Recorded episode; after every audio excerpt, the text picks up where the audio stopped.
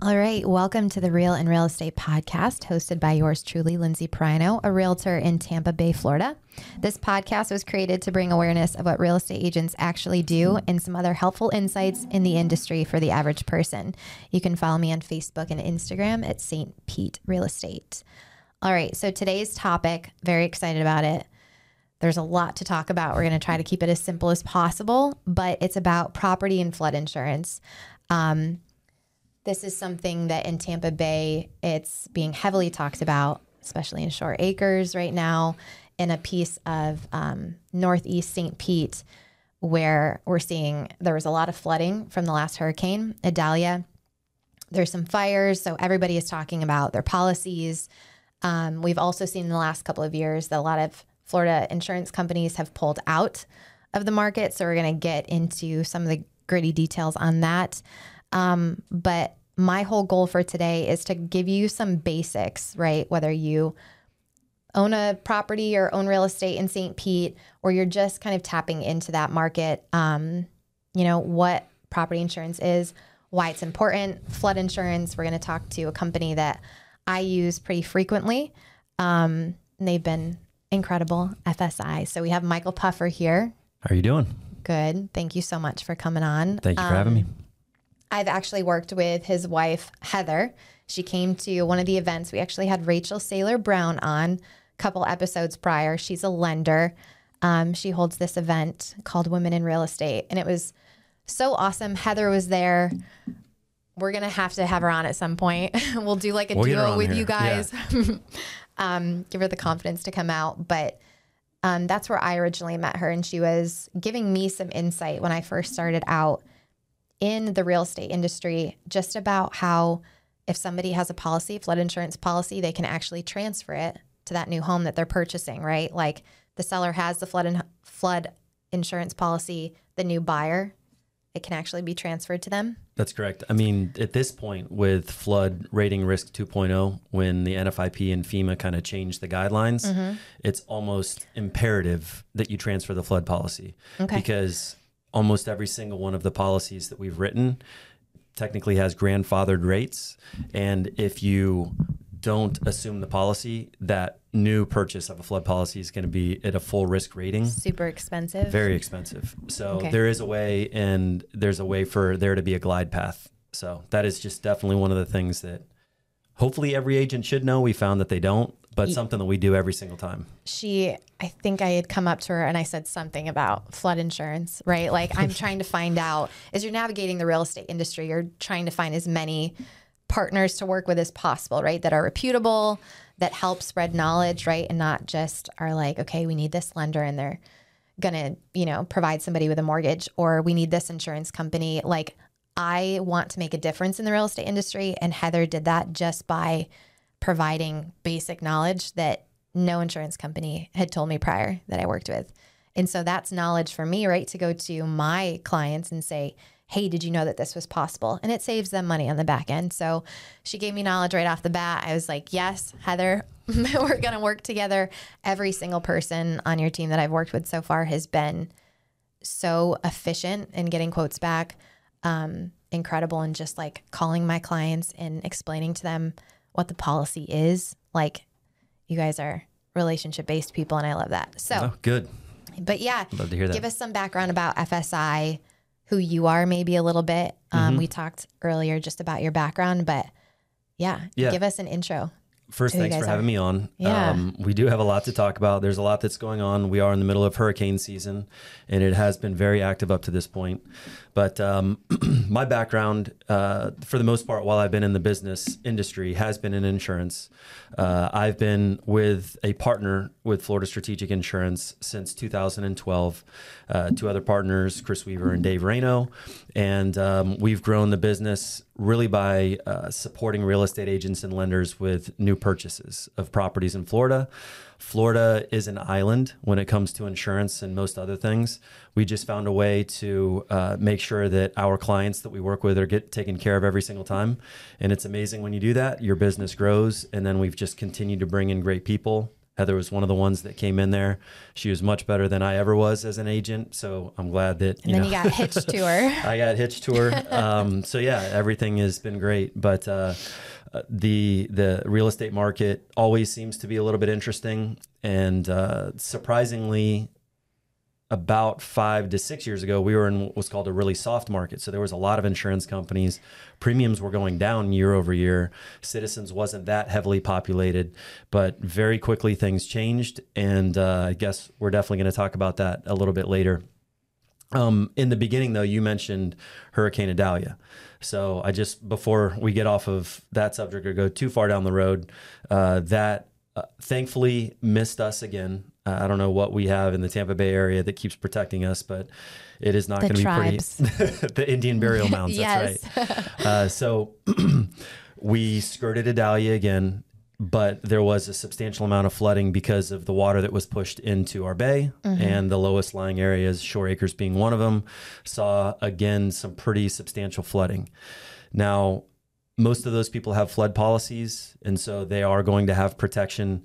The one thing that the flood policy does not afford that a homeowner's policy affords is loss of use coverage.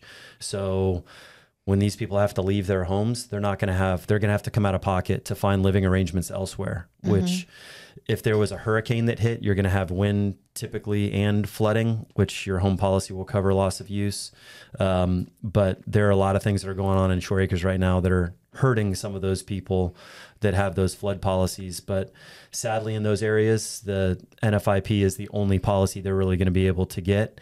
And so, um, you know, hopefully things will get taken care of pretty quickly in that area. But there are a number of coverages in the policy that uh, are very important. Mm-hmm.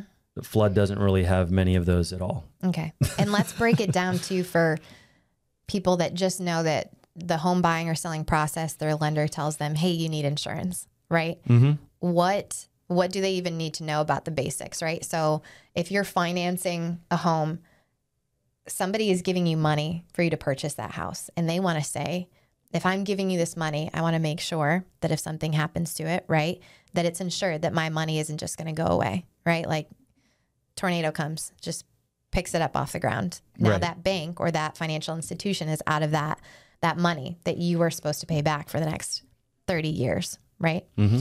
So when they say we need property insurance, we need flood insurance, of course, in Florida, it's based off of zones, which which have changed recently, right? So if you're in a flood zone, obviously you need flood insurance. Is it advised if you don't, if you're not in a flood zone, should you still get flood insurance? So What's technically, your... everybody's in a flood zone.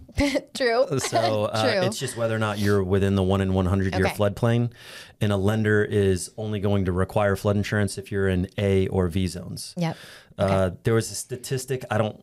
I haven't seen the latest update, but 60% of all flood losses occur outside of your high risk flood zones. So whoa, dropping knowledge. I know. So those people that don't think they're in a flood flood zone because we hear about it all the time, mm-hmm. we inform them and try to educate them that they are in a flood zone. It's just the likelihood of them flooding is a lot less than somebody that lives in Treasure Island. Right. Um, but that being said, the one thing that we're constantly having to overcome on the insurance side is when we're selling a policy, nobody ever thinks they're going to have to file a claim. So, you know, just the thing you have to do. Right. People want the cheapest coverage that's out there. Obviously, insurance rate or um, interest rates are higher, home prices are higher. And the one thing that somebody can really change on the new home purchase or property purchase is insurance. Mm-hmm. So, at the time of a closing, you know, we try to educate as much as possible, but a lot of people want to go with uh, whether it's a higher deductible. And that's mm-hmm. just a lot of people don't even understand this at a time of a claim, but your deductible is your responsibility for the claim.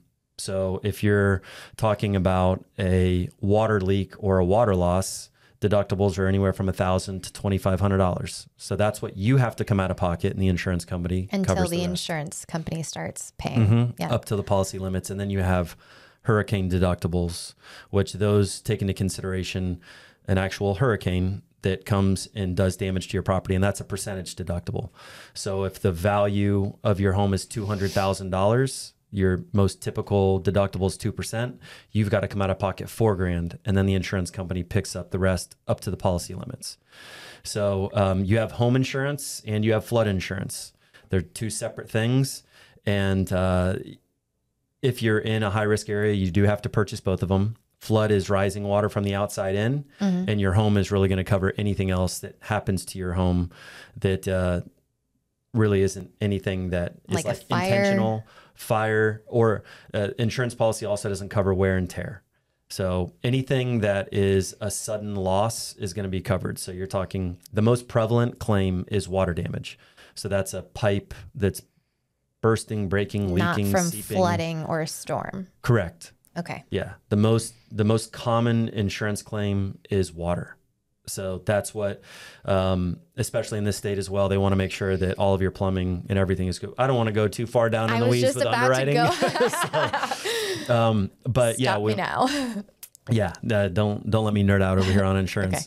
But uh, I mean, at the end of the day, the insurance policies that the state of Florida authorizes insurance companies to sell are almost all identical. There's very, very few nuances in the policy. Mm-hmm. So if you're if you're being underwritten by an admitted carrier in the state of Florida, you're going to have a lot of very standard coverages which people need mm-hmm. uh, that will protect them at the time of a loss. Okay. And in addition to the education that you provide, other insurance companies provide, I also was doing some research and I wanted to bring light to this resource. And I'm curious if this is something that you direct clients or people to, um, but I just found out about it. So it's actually iii.org, triple I. Um, but what this is, is the Insurance Information Institute, and they're a US based association which exists solely to what they have in their website is quote, improve public understanding of insurance, what it does, and how it works. And they're quoted in the media quite a bit as a credible, unbiased, reputable source.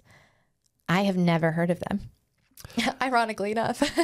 but is this a resource that you direct people to? Is it something that you know you and your company, your colleagues look to frequently or you know just like realtors we look to you know realtors.org or the MLS or you know different associations that we have yeah I'm not too familiar I've heard of that one I'm not okay. too familiar with it uh, as far as routing clients that want to really delve deep down into like insurance knowledge or policy or what it's supposed to do. Mm-hmm. Most of the times, that's where we build the relationship. Right. So we have a conversation with them to let them know, uh, because surprisingly, most people just forget everything that you tell them anyway. Mm-hmm. So it's just our job to make sure that they're protected, and then just to notify them. You know, we want to be uh, is um, quick to help them out when we know that something is potentially happening. A good example is a hurricane is coming. It's very important, and we uh, blast all of our clients with emails and our social media, letting them know what to do at the time of a claim when a storm or a catastrophic event is happening.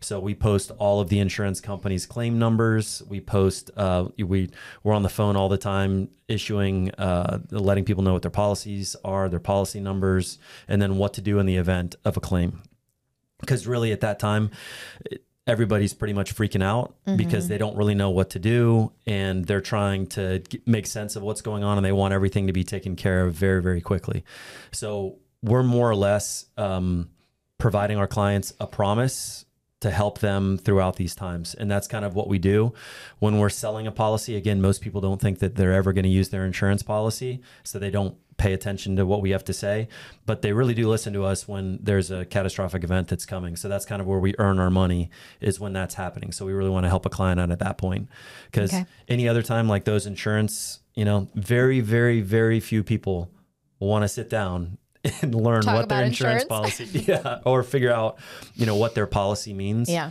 Uh, but you know, what we tell people to just kind of like calm them down again in the state of Florida is the state regulates everything. Mm-hmm. So if an insurance company is approved by the state of Florida, they have to jump through so many hurdles and they're so um, heavily regulated that the policy is going to provide them coverage eventually, hopefully sooner rather than later.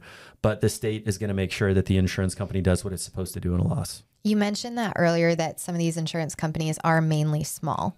There was just one, have you heard of Mainsail, mm-hmm. that just came into the market? So there's like some big dogs out there that we all know about. What what is the difference that you see going with somebody that's been around, right? Is it financial stability as opposed to like a newer insurance company that's small? Like Mainsail is out of Tarpon, I think, right? Right. So what you're going to see because um, we'll probably talk about this a little bit later, but there was legislation that was passed that made it more favorable for insurance companies to want to come into the market versus leave the market. Was uh, this the 2A bill that we talked Senate, about? Yep, okay. Senate 2A and uh, 2D. So um, that's one caveat. Uh, the other is reinsurance, which we'll also talk. That's why insurance rates are so high. We had a lot of fraud that was going on in our industry, and then reinsurance rates went up quite a bit. So insurance premiums skyrocketed and Citizens, which is our state run insurance company, became the largest insurance company in the state, which they do not want to be. Mm-hmm. So they have a lot of very good business within the state. So, what's going to happen over the next couple of years is you're going to see quite a few m- companies come into the market, but what they're going to do is they're just going to start taking policies out of Citizens. So, where we write business, you have a client that is under contract on a property, you're going to contact Heather. Heather's going to provide you with quotes with carriers that are actively writing business. We're already technically appointed with companies right now that are appoint that are insuring homes in the state of Florida, but we can't write a policy with them. They're just taking policies out from citizens and they're going to pay a claim if something happens to that policy, but we can't write with them now. Loggerhead is one of those companies, but as they get bigger, they'll probably get to a point where you can start writing business. So you have Tailrow, Mainsail, mm-hmm. Loggerhead. Nobody's ever heard of these companies. They're not right. the State Farm, Allstates that you typically hear. Those uh, that we call those captives. They don't really want to write in this because okay. it's Florida's just crazy. What define writing? Like if how a client would understand that. So, um, and maybe it might help to. So, Florida Strategic, when I go to them, I say, Hey, my client is getting to the point where they're going to need insurance and to make a decision. You guys work with 40 plus mm-hmm. insurance companies that are still writing policies, right, for clients, or is that not the lingo? No, no, no, no. That Tell is me the lingo. so we we're appointed with a lot of companies. Okay. Because there's been uh, so much turbulence in our market. Mm-hmm. Probably the best word to use for that. That's a good They've word. Yeah. slowed down on writing any new business. So Okay. to be able to qualify with some of the insurance companies, it's almost impossible. Oh, Like, right. And we're in hurricane season, so trying to get a policy anyway, people have stopped. No, uh, if that? there's a if there's a storm that comes close or that looks like it's going to come and hit Florida, they'll restrict binding. So you can't. It's like somebody that we'll say an investor owns like 20 properties Mm-hmm. in Florida and they've never carried insurance on it. But all of a sudden, one day before a category five is They're about like, to hit, give they're me like, yeah, insurance yeah. now. technically, at I'll that pay point, anything. that's not really insurance. That's just uh, Yeah. passing the buck. So uh, they they close off binding so that you know it's not technically it's insurance. just securing your policy, right? hmm So if you, um, even if you have a, a home that's under contract and somebody's looking to close this Friday the 15th and there's a storm that's coming, we'll bind the policy today to make sure that it's effective on the 15th so that there's no issue. We won't wait till the 15th to bind the policy because there if there is a storm that closes the market, then that person can't close because technically they don't have insurance on their house. Right. So um, when you're talking about an insurance company writing business, we actively write as an agency. So you can consider us to be like a broker. We're signed up with a lot of different insurance companies around the state. And when we get an opportunity to quote a property, we're going to find the best option for that property and that risk and present it to your clients. And uh, hopefully we can help them out. The insurance company is just, they want as much risk as they can take based upon how they've structured their business. But these companies that are coming into the state of Florida right now, they're the easiest path to entry for them to get a lot of policies is just to take them from Citizens. So Citizens has hundreds of thousands of policies that they don't want to write. So these insurance companies, if you're going to come in, even if we're writing a thousand policies a month as an agency, mm-hmm. they can just go straight to citizens and they'll say like, I want 25,000 policies. And so then they go through and that's how insurance companies kind of start at least in Florida. That was kind of like the last time that happened. That's how Heritage and Homeowners Choice got started as companies. And now they're companies that are actively writing business where they were initially just takeout carriers.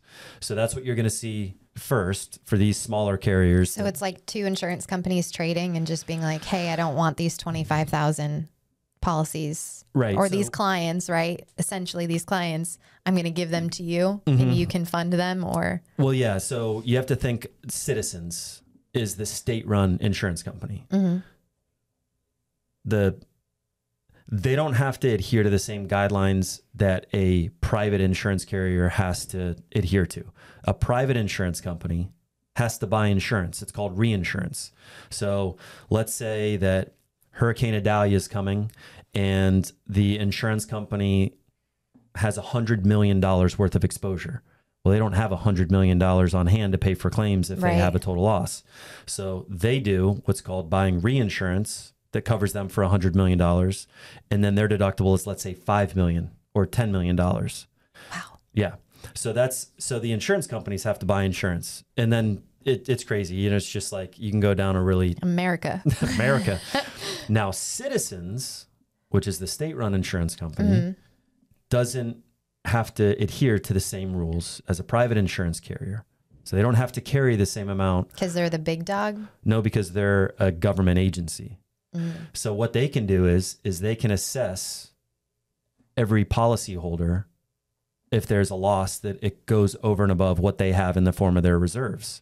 So that's where there's an assessment that they can assess people, they say up to 45% of your insurance premium. So if you're paying $1,000, they can assess you another $450 if they run out of money. Premium is the annual total mm-hmm. that you have to pay for insurance. It's not necessarily. Correct. Okay. Yeah. And then the assessment is just no other private carrier can just assess you if they don't make money, but citizens can if they don't adequately have the amount of money to pay for claims. So the state of Florida could look really bad and our elected officials could look bad if they're holding the bag with all of these insurance policies and we have a huge storm that happens and all of a sudden citizens start sending out these assessments like hey we need money from you and that, so in order to cover a possible loss from No, no, no. This is after the loss has occurred. So Citizens does have billions of dollars to pay for claims, but okay. they also have tens of billions of dollars of exposure. So they don't have all of the money to pay if something were to happen. But where Citizens is right now, their rates are artificially low. That mm-hmm. means the private market can't compete with them because it costs the private market more money to just stay in business than it does for citizens to write a policy. So that's why the private market kind of stopped writing business, which a lot of people think that the private market's just pulling out of the state of Florida. But if I was to tell you, hey, Lindsay, I want you to give me um, a hundred dollars, um, and I'm only going to make fifty dollars off of that, or I'm I'm going to lose fifty dollars on the hundred fifty because it cost me hundred and fifty dollars to stay in business.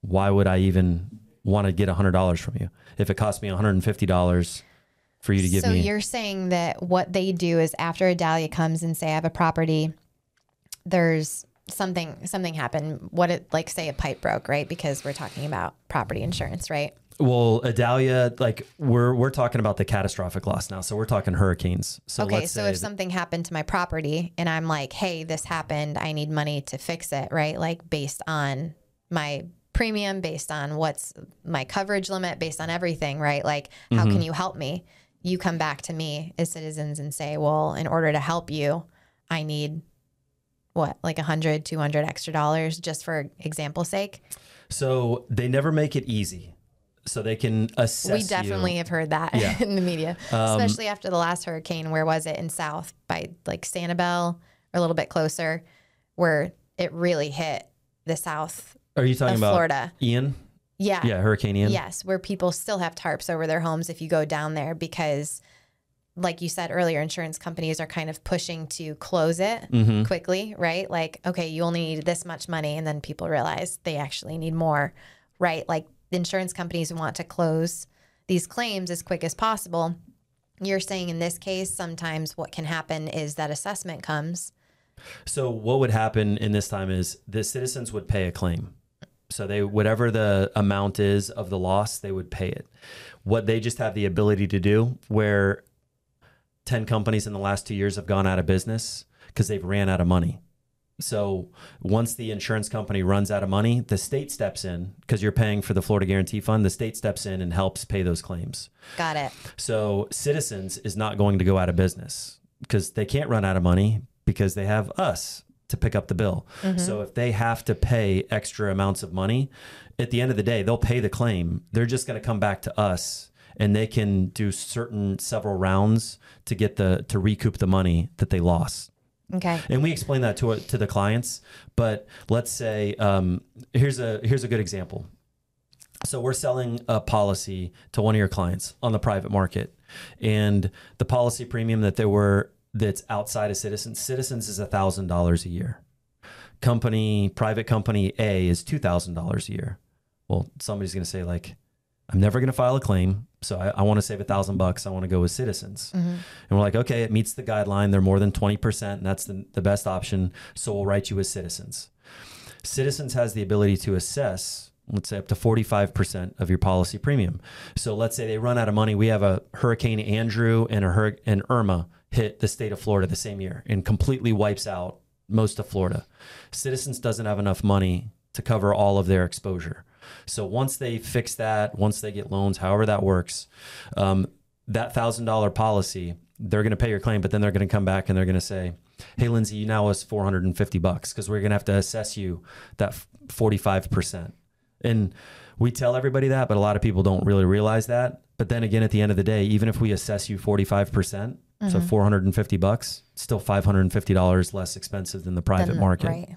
So we're just hopeful that since the legislation has been passed and hopefully we don't have any storms, reinsurance rates go down, these private markets are going to become very competitive to citizens. So that's kind of what we're hoping over the next. That's what I think is going to happen over the next like 18 months. So interesting. And I'm so glad you gave that analogy because it's very enlightening mm-hmm. on how this whole system works, right? Because it is a system at the end of the day. People, businesses are protecting themselves as well, mm-hmm. just the way that it goes. Um, someone did have a question. I put a little question box on my Instagram feed okay. the other day. And so some questions came through.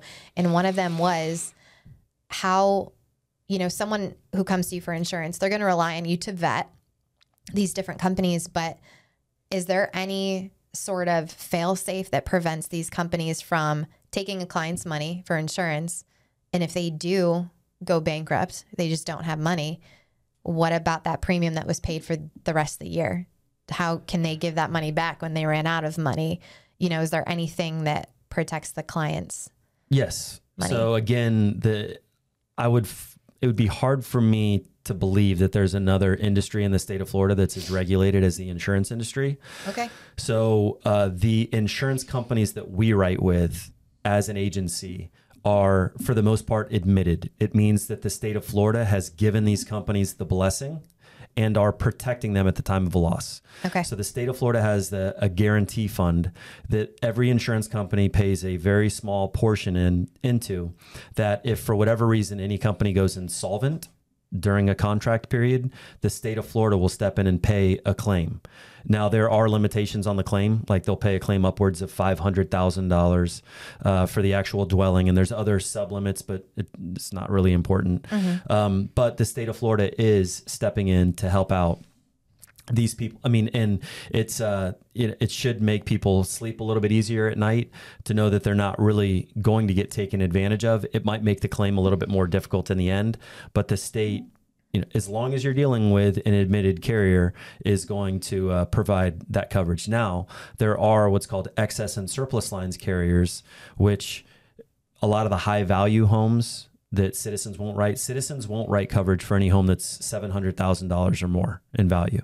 So you've got to find options for those clients above and beyond that, which is pretty difficult at this point. Mm-hmm. But there's very very few ad- admitted market options they're very expensive even if they're willing to write it but if not you have to go what's called the ex- excess and surplus lines company. Now, these companies are not backed by the state of Florida. So, for whatever reason, they go insolvent. There's not really that much that you can do. But there are, um, I'll give you an example. I'm sure you've heard of this company. They have thousands of syndicates. They're the oldest insurance company in the world, Lloyd's of London. Mm-hmm. Lloyd's of London is an excess and surplus lines carrier. They are not backed by the state of Florida or the guarantee fund, but they have a lot like more financial power. They have so much more financial power than even the state of Florida has. So when you're writing a policy with them, you know, they have not basically gone bankrupt where they can't write so a policy. questions. yeah. So they, and they're also rated by agencies like AM Best. So you, you know okay. when we we work with brokers as an agency that goes to the excess and surplus lines market, mm-hmm. and they vet all of these companies to make sure that they're financially stable enough to be able to pay for any of the exposure that they have in Florida. Okay, now what about being self-insured? What does this mean, and is it part of that second, like the Plan B mm-hmm. that well, we're talking about, or is this like a Plan C? is just what is, you're taking the risk. Yeah. So, all insurance self-insured literally just means that you're not going to get in a policy, and if something happens, you pay for it. Yeah. It's literally it. Mm-hmm. Yeah. I mean, that's. Are you seeing that happen often? Uh, it's mainly investors well, for these seven hundred thousand dollar and above properties. Not as much as you'd think. A okay. lot of them are insuring the property. Uh, what we've seen with some of the clients as well is if somebody's not going to insure the property, they're at least going to insure liability. So that's just if somebody hurts themselves on their property, that's a very, very inexpensive coverage. Like you can buy a million dollars worth of coverage for two to three hundred dollars. Hmm. In a lot of situations. So, even if they're not going to insure the home, let's say that you have a home that's a brand new poured concrete structure that's, you know, concrete floors, and uh, while concrete box, yeah, basically, but it's got good finishes, but it's got hurricane protection. It's got all these different features that are built into the home, and it's a million dollar rebuild for this home. Guy gets a quote for an insurance policy, and we've seen some of them that are like this, and it's like, your policy's seventy five thousand dollars for the year. And the person's like, seventy five grand a year for this, like the I'm not going to have the likelihood of me having a loss that's over that is crazy and I'm just gonna be paying seventy five grand. If I pay that policy for ten years, that's mm-hmm. hundred fifty thousand dollars. That's crazy. I'll just put that money in the bank, and you know, if you don't have a loan on your home, you can do that. You can start thinking of all these options. Where a lot of people are stuck is that when they have a lender that's involved with it, they have to purchase insurance on their property. Right. And if they don't keep insurance on their property, the lender's going to force place coverage on them, and that coverage really isn't good and really doesn't benefit. That's PMI or what? Um, What's that? No. Called? So um, the the PMI is just mortgage like insurance if you default on a loan because you didn't have enough equity that was put into the property the uh, the force placed insurance is the lender is going to make mm. sure that they mm. insure they they want to make sure that they don't have a, a loss on right. an asset that they purchased right so they're only going to cover the property itself. They're not going to, if there was a hurricane that came through and it was devastating, like Fort Myers and Hurricane Ian, and you're not able to live in your home anymore, you have a loss of use coverage in your policy. So, say you have a $400,000 coverage A amount in your policy, you have $40,000 to find living arrangements while your property is being fixed. If you have force place coverage, you don't have any of that insurance. I'm sure most people truly don't even know what they have. Right. In no, their they don't. insurance. Yeah. so, what if they wanted to come to you and like, would you talk through it with them? Mm-hmm. I mean, uh, happy to. We just okay. you know, a lot of people. If you, you say know, you're not on the podcast, be careful what you wish for. no, as far as just he'll take your two and a half hours of your time. Yeah, that's right. yeah, how much time do you have?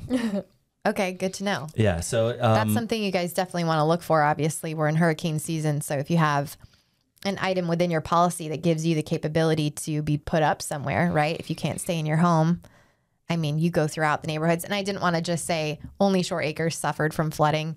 Clearwater, North Beach did. There's so many different places around Pinellas County and Tampa Bay um, in the state of Florida that have issues going on. But check out your policies. It's critical. You're the big thing is make it. sure they're active. Make sure your yeah. policies are active because that's where force placed insurance will automatically kick in if your policy's lapsed. It's just not going to really provide it'll provide a ben- benefit to the actual structure of your home, but there are a lot of things that most people don't even think about when a loss mm-hmm. actually occurs that right. insurance can help you out with. So that's kind of where uh, it is built into the policy. All the admitted policies have it built in there. Almost every single excess and surplus lines policy has that in there as well. Mm-hmm. Um, and that's just one of the coverages, but it's one of the most important that a lot of people in Shore Acres thought they had with their flood policy, but didn't. Didn't. yeah. yeah. And let's talk about the fraud situation here because doing my research, I was blown away. I think a lot of people have the idea that insurance companies were pulling out because, like in California, wildfires or here, hurricanes, right? And these massive storms, but it's actually the claims in some of the litigation that is making these insurance companies pull out. So, talk to us about some things that you've heard about, some things that you've seen when it comes to the fraud side. Yeah. I mean, and it's not that they're pulling out of the state, they're just going bankrupt. yeah. they're going out of business. Um, so, y'all and your fraudulent claims. Yeah. So, uh, everybody that got a brand new free roof um, probably was right. a part of that. Uh, whether or not they implicitly knew that that was what was going on. I mean, that's what are we talking about? So, somebody comes by your door and just knocks on your door. Mm-hmm. And this happened um, over the last few years. And they just said, Hey, um, we just replaced your neighbor's roof and it costs them little to no money out of pocket. And we see that your roof's a little bit older. It's probably got storm damage. We can get you a brand new free roof as well. All you have to do is sign this contract. Stop. That's fraud. Um, th- that itself, you know, yeah, that itself is not technically fraud. Maybe they do have storm damage, but technically when you have storm damage, you're going to find out about it when the damage occurs. Very unlikely that it's going to be months or years later right. that all of a sudden some roofing contracting company Just or public swings adjuster on by. Let me give you a free roof. It. I mean, mm-hmm. yeah, and it was getting pretty bad because we even saw um, one of our uh, in one of our insureds took a video of a guy on his roof with a weed whacker like getting the shingles. Weed whacking the roof, the shingles. Yeah, just getting the you know getting some granular loss, getting some broken shingles and whatnot, um, so that he could get a free roof. So um, you know it. Hmm. That is an extreme case, but what happened in the state of Florida was um, contractors, public adjusters, and attorneys. Not all of them. A very, very few select group of these very um, non-upstanding uh, individuals and companies found a loophole in an insurance contract to turn it into a home warranty. Mm. And what they would do is is they would go and if somebody's going to offer you a free roof and you've got an older roof, would you want to come yeah. out of pocket twenty thousand dollars, or would you want to just come out of pocket twenty five hundred dollars? And even in some cases, they were saying you don't have to come out out of pocket at all. We're going to, if you let us put a sign in your yard we'll basically call that advertising and we'll take that $2,500 off of your roof. So then they got a brand new roof, no money out of pocket. So, you know, there are a lot of people that are just like, sign me up. And then they got the whole neighborhood. Yeah, and you can justify anything. I've been paying insurance my whole life and it's never really paid for anything. Yeah. And so what happened on the back end, what they don't really know is is there was something called assignment of benefits. And so these fraudulent contractors that had partners with public adjusters and attorneys. They would then immediately get the contract signed mm-hmm. and then hand it over to the law firm, and the law firm would file a lawsuit against the insurance no, company. No, no, no, no. So, one of the insurance companies that's actually still in business, they said in uh, 2022, they averaged 26 lawsuits a day. So, if you just think about that, they're not the biggest insurance company. They're a a medium, decent sized insurance company, but they averaged 26 lawsuits a day. And almost all of it was the roof fraud. I think that I've heard advertised we have the largest attorney's office in the country in Florida. Weird how that happens. So like how, strange. Yeah, it is really strange how that happens. And it's probably going to happen where a lot of these attorneys firms are mm-hmm. going to lose or lay off quite a few of their people just because of what happened with the legislative changes. So um, there's other ways to get a new roof, right? Well, in and right now it's uh, it's pretty impossible to yeah. go that that previous route. Mm-hmm. so that uh, a lot of that fraud it just inflated the cost of the claim. The uh, attorney's fees were paid by the insurance company, and they had a fee multiplier that would be assessed by a judge or whomever was ruling on the case. So let's say that a, a, an attorney charged $100 an hour. Mm-hmm. Um, it was looked upon in the past that attorneys really didn't want to work on insurance cases. Right. So there was a law that was put in that an, an attorney could charge a fee multiplier. So that $100 an hour, they could charge two times that. So they could charge $200 an hour, $300 an hour to represent this case. And so, you know, a ten thousand dollar roof was costing insurance companies three times. Oh, no, God. over a hundred thousand dollars. Oh God! So then multiply that by twenty six a day. Multiply that by we had ten insurance companies going out of business. All the while, that reinsurance broke. Yeah. Well, then you think reinsurance costs went up on average 60% last year, 70% this year.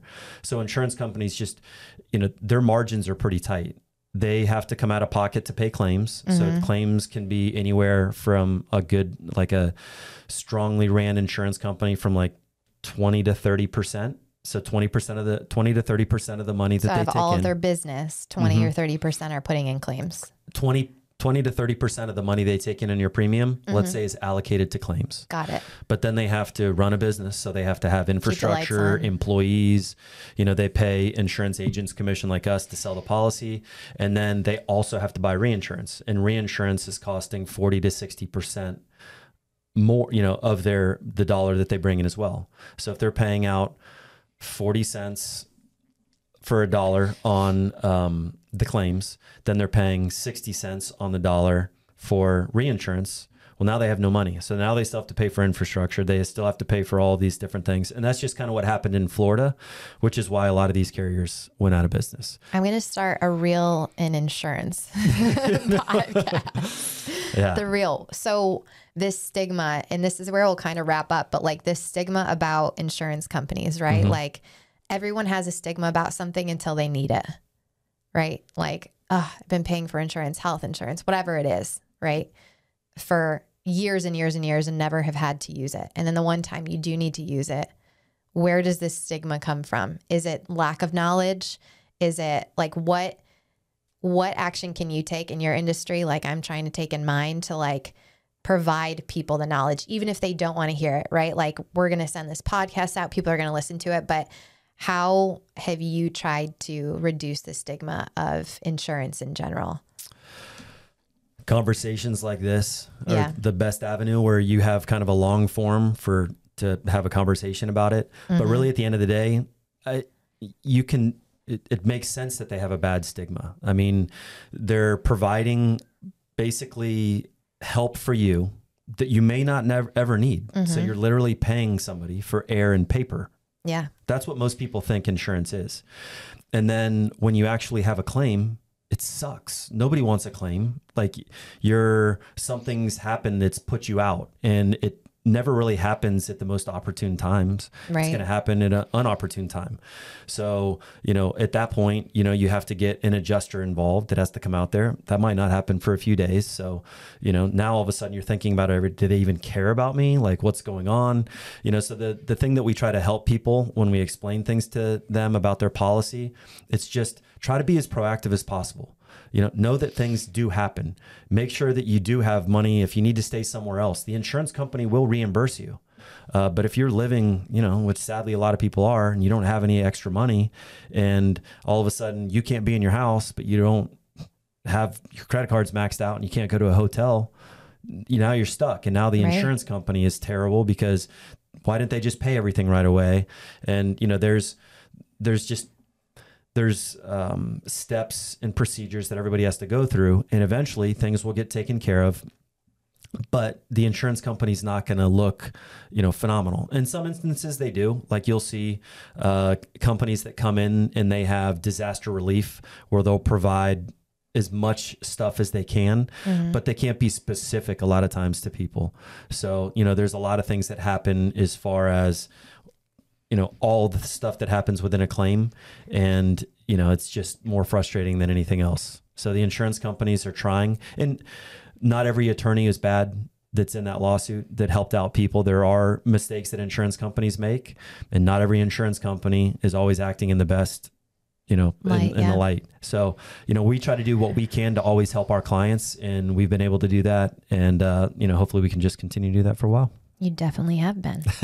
All right. This is kind of a creative question. I would just want to know where your brain's at. But this is where I kind of think on the innovative side. Last question. So mm-hmm. hopefully it's a good one. But as we kind of continue down this journey in America and where we're going with innovation in general, um, we're seeing this, and it might be a terrible comparison, but in the healthcare industry where you know, we've had insurance for so long and right, we don't use it till we have a problem. Well, let's think of health insurance now as more preventative. What can we do to actually prevent these issues from happening, right? Health wise. On the property insurance side, do you see the industry changing at all? Kind of like healthcare is shifting a little bit. Is there anything that would make insurance better, right? Like maybe more financially stable? Is yeah, I mean anything. Let me know your thoughts. Absolutely. So technology helps with everything. So some insurance companies are trying to be proactive. So they have water detection devices. Water is the most prevalent claim. They have water detection devices that you can put underneath your hot water heater, underneath your washer, mm. underneath your dishwasher, and that will immediately notify you via an app or a loud siren or whatnot that there's water that's leaking. So that's going to immediately stop a claim. There's even some of these devices that can get hooked on um, as long as you put it to your water main as well that will shut off your water main if that device is you nice. know is like triggered. Okay. So I mean that's definitely again I said water is the most prevalent claim. Uh, building codes are very strict, especially in Florida. You're not seeing a lot of newer homes get nearly as much damage as the older homes. Mm-hmm. And we talk about shore acres and flooding. Those homes are built. Let's see. I think the current base flood elevation height in shore acres is nine feet. The city of St. Petersburg will not issue a new certificate of occupancy or a permit if the living floor is not 11 feet in, in these areas.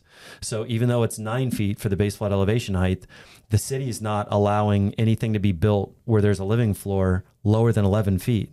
Well, if you bought a home that was built in the 50s that's at yep. three feet, you, there's not really much that, that can be done right. at that point. You know, that the end of the day, the best thing that you'd be able to do is like sorry, knock, knock your house down or make the bottom floor non-living space and build up but that's you know that's a pretty expensive solution so there are some things that are changing the industry to make it better mm-hmm. um, but a lot of it is just like being knowledgeable we live in florida we're surrounded by water we have catastrophic events there are things you can do to protect your roof or your house yeah. so um, being proactive versus reactive is definitely the best right to prevent the damage that could have been you know been caused yeah. I like the sensors. That's in that's pretty cool. Yeah. There's I mean there are insurance companies that we write with that will literally give them provide. Yeah, they'll yeah. give them because for them, let's say it cost them 150 bucks.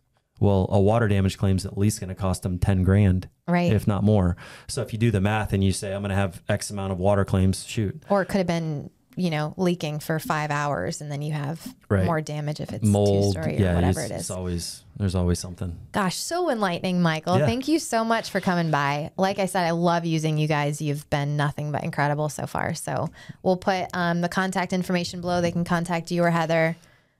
Yes. Yeah. Yeah. Well, happy to help in any way we can. Yeah. You want to give them a little um, insight how they can reach out to you? Sure. phone, email, yes, website. So I'm, I'm, actually going to give you Heather's contact information because she, one of the reasons why she's not here today is because she is so busy that she's just, she wants to make sure that she's very um, attentive to all the needs of the people that she works with. So um, her email address is heatherp at flstrategic.com and her phone number is 813 777 2728. She has, um, Peter Vosti and DeWald Gals, which are her counterparts that mm-hmm. work with her. And all they're trying to do is uh, exceed the expectation they set with yeah. you. So um, they're looking forward to continuing to help. Oh, good. Thank you so much. You're welcome. Thank you. Thank you. Yeah. Bye.